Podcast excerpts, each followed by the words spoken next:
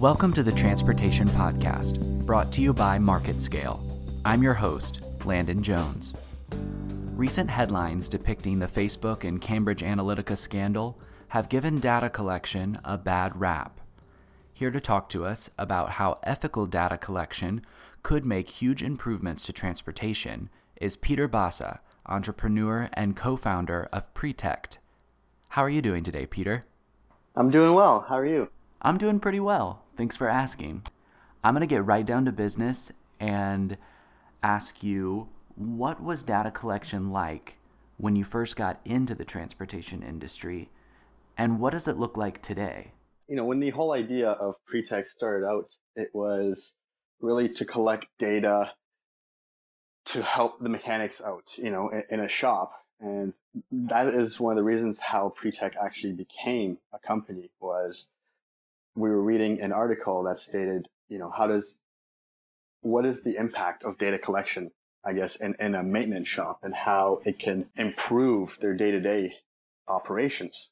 Um, so the, the differences back then to what, you know, what I'm reading about now and, and what I'm hearing on, you know, through these different articles and news is that data collection has changed so much because now we're using data collection on the fly. You know, there's technologies that are available where we can collect as much data as we want versus very limited amounts of data back then.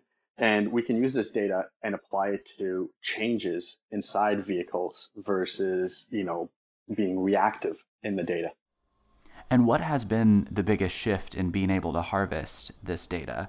What has allowed us to use this information? I think the biggest one is just, you know, being able, like right now, anyone can go out well, I shouldn't say anyone, but I mean, anyone with tech background can go out and build themselves an infrastructure of data collection because data is so cheap these days that, you know, you can have unlimited data plans. You can collect data every second versus collecting data every five minutes or every 10 minutes and having these blackout spots when you're collecting data to predict certain things. And, and what are some things that you're seeing um, that this data is being used for right now? Let's take manufacturing, for example.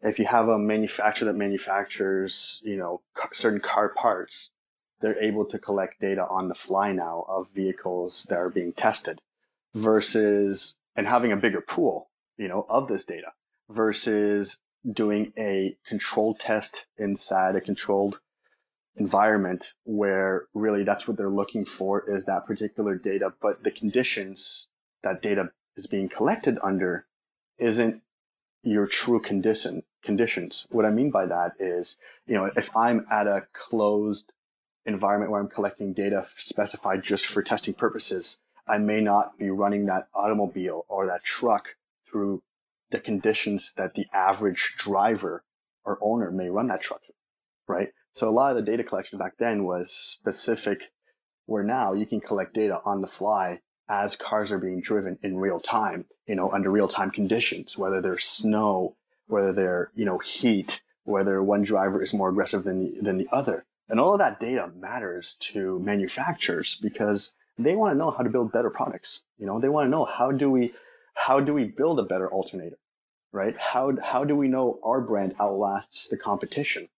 You know, so all of that data can, is now being collected and it can definitely influence, you know, the purchasing power and everything else that goes into building a vehicle from these manufacturers. Can you talk a little bit about the benefits that the consumer gets from this collection of data? Right off the bat, the low hanging fruit on this is you're buying more quality car versus, versus, you know, buying a car that may not have that previous data, right? Like, so if I'm a manufacturer and I know I build these components for, you know, XYZ car company, um, I can back that up with data. I can say our components last longer than, than the other components. So for a consumer, you're buying a better quality vehicle. You're, ba- you're buying a vehicle that you're assured, you know, will work and will last you through the longer periods of time. I mean, we have cars now these days, you know, that last such a long time versus cars that, you know, in the past may have not lasted this long. And I, and I think that data is a big reason in this, right? Because now we can build better components and better vehicles that do outlast, you know, what the average consumer may think they'll keep that car for the length of time. What type of tools were you able to use to maybe convince some business people to get involved? Good question. So early on, it was very, again, you're kind of selling what, what they, everybody in the street called, uh, you know, smoke and mirrors, right? And it was very hard to kind of break that mentality of thought.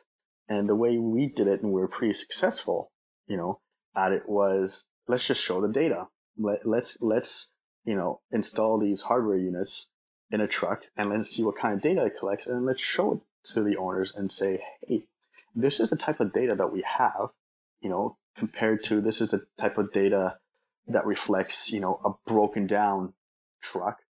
And here's how we can kind of connect the dots and actually tell you that the trends are going to change, or this is where you could be led to. And it was very hard to have that conversation with, with some because, like I said, some were either very old school and they had their minds already made up. But as they as they kind of thought about it more, they were very open to discussing what their needs were, which were, okay, how does, how do we keep my trucks running?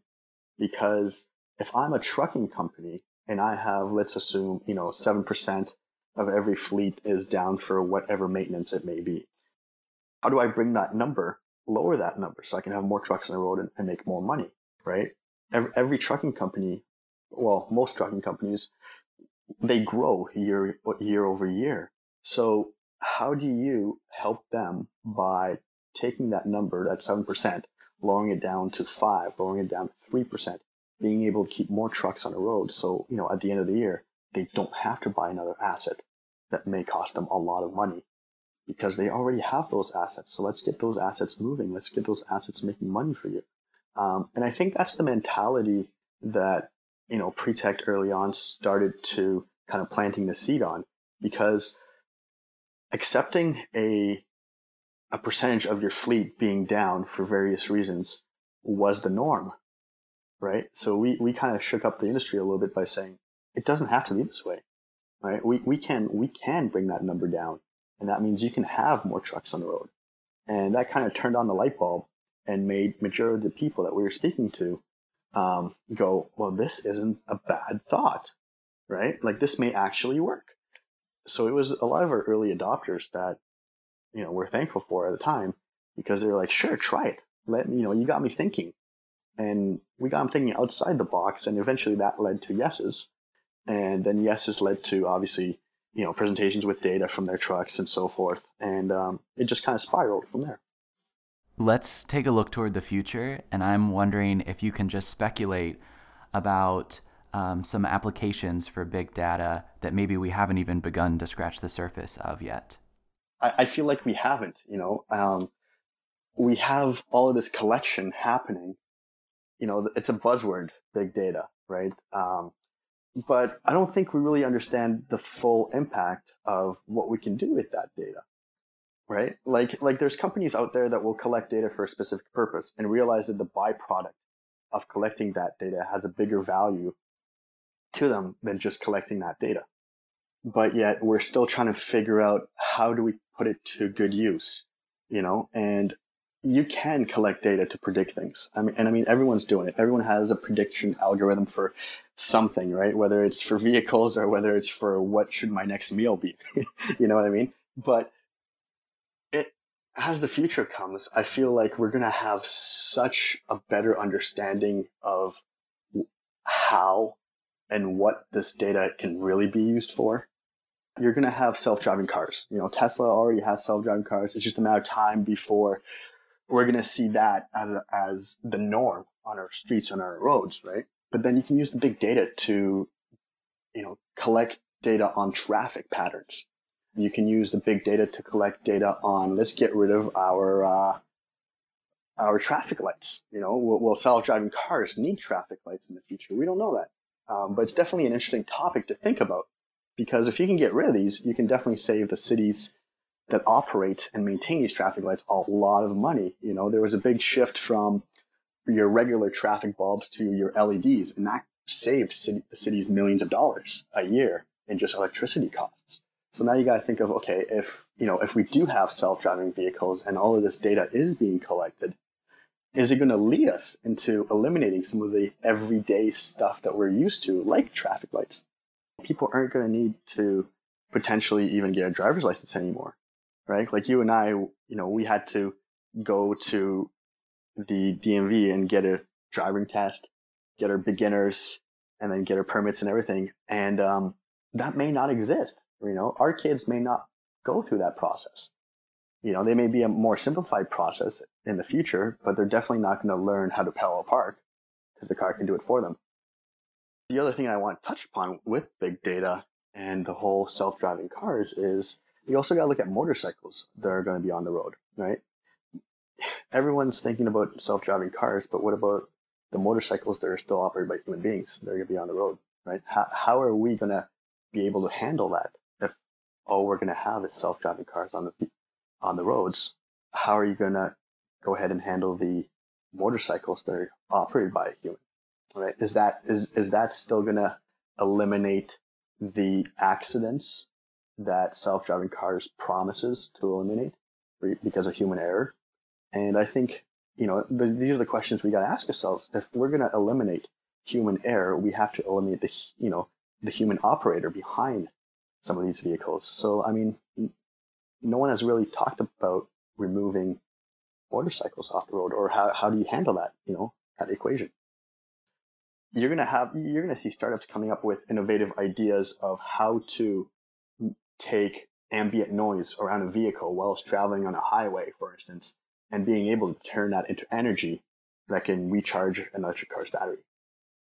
That question there is how do you turn noise into electricity, for instance, right? So that I think I think that is going to be the future with the self-driving cars as well is you're going to have different methods that are going to be as economical as fueling up your car with gasoline today. That's going to make it so much easier for people to drive the long distances you know? We, we have we have good technologies now for batteries. You know tesla has amazing technologies for batteries but there's always that but right? Is, is, is always like how do we make it better right? How do we make it more ad- adaptable for everybody versus just the wealthy people, right? So I think when you're thinking about technologies and vehicles and big data and all that stuff, you have to make it very generic that a bigger population can access, right? So it would bring them the features as well, right? Because you're talking about volumes, you want more cars on the road, but you also want smarter cars on the road. So I think it's it's it's definitely very important that these cars, when they drive by each other, they can exchange data. They can take that ambient energy or ambient sounds that are around the car and convert that into electricity. Right? There's a lot of moving parts on on any vehicle, whether it's electric or you know um, combustion power. So it's it's I think it, the trick here is to take eliminate as much waste as you possibly have in a vehicle to actually make it run sustainably. And the best way to figure out where that waste is or where there are errors is to harvest data. Before I let you go, we are going to play a quick game. Hopefully, it'll be fun. Uh, this game is called Overrated or Underrated. And so I'm going to um, throw out some, I guess, buzzwords or hot topics that have to do with transportation. And then you are going to just quickly say whether you think that they are overrated or underrated with a little brief explanation of why. Our first one is hoverboards. So my own personal thing, I always think of like Back to the Future, right? And I think of hoverboards, and they've never really, uh, they've never really hit that point where I could, you know, use a hoverboard and feel like I'm in the Back to the Future Two episode or something. Um, but at the same time, I, I don't hear a lot about them, so I maybe think they're a little underrated. Okay, I like that. How about the autobahn? the fastest highway, that one. Um, I've never been. I would love to go. Uh, I say it's overrated. It, it, it's it, you know you know why it's too short. Um, it's not it's not it's not a long distance. I heard, so I'm gonna say it's overrated. Our last one is a Mustang. We're talking about a Ford Mustang. A Ford Mustang or an actual Mustang? it's a transportation podcast. It's got to be a car, unless it's a trick question. Hey, a real horse can be transportation too. It, it, it, depends where you live. I was never a fan of a Mustang, So I'm going to say overrated. Well, Peter, thank you so much for playing the game and thanks for coming on the show. Thank you very much. It was definitely a pleasure. And thank you for listening to today's podcast. If you'd like to find out more or listen to previous episodes, you can go to marketscale.com backslash industries and subscribe to previous podcasts, articles, and video content from your favorite industries. I'm your host, Landon Jones. Until next time.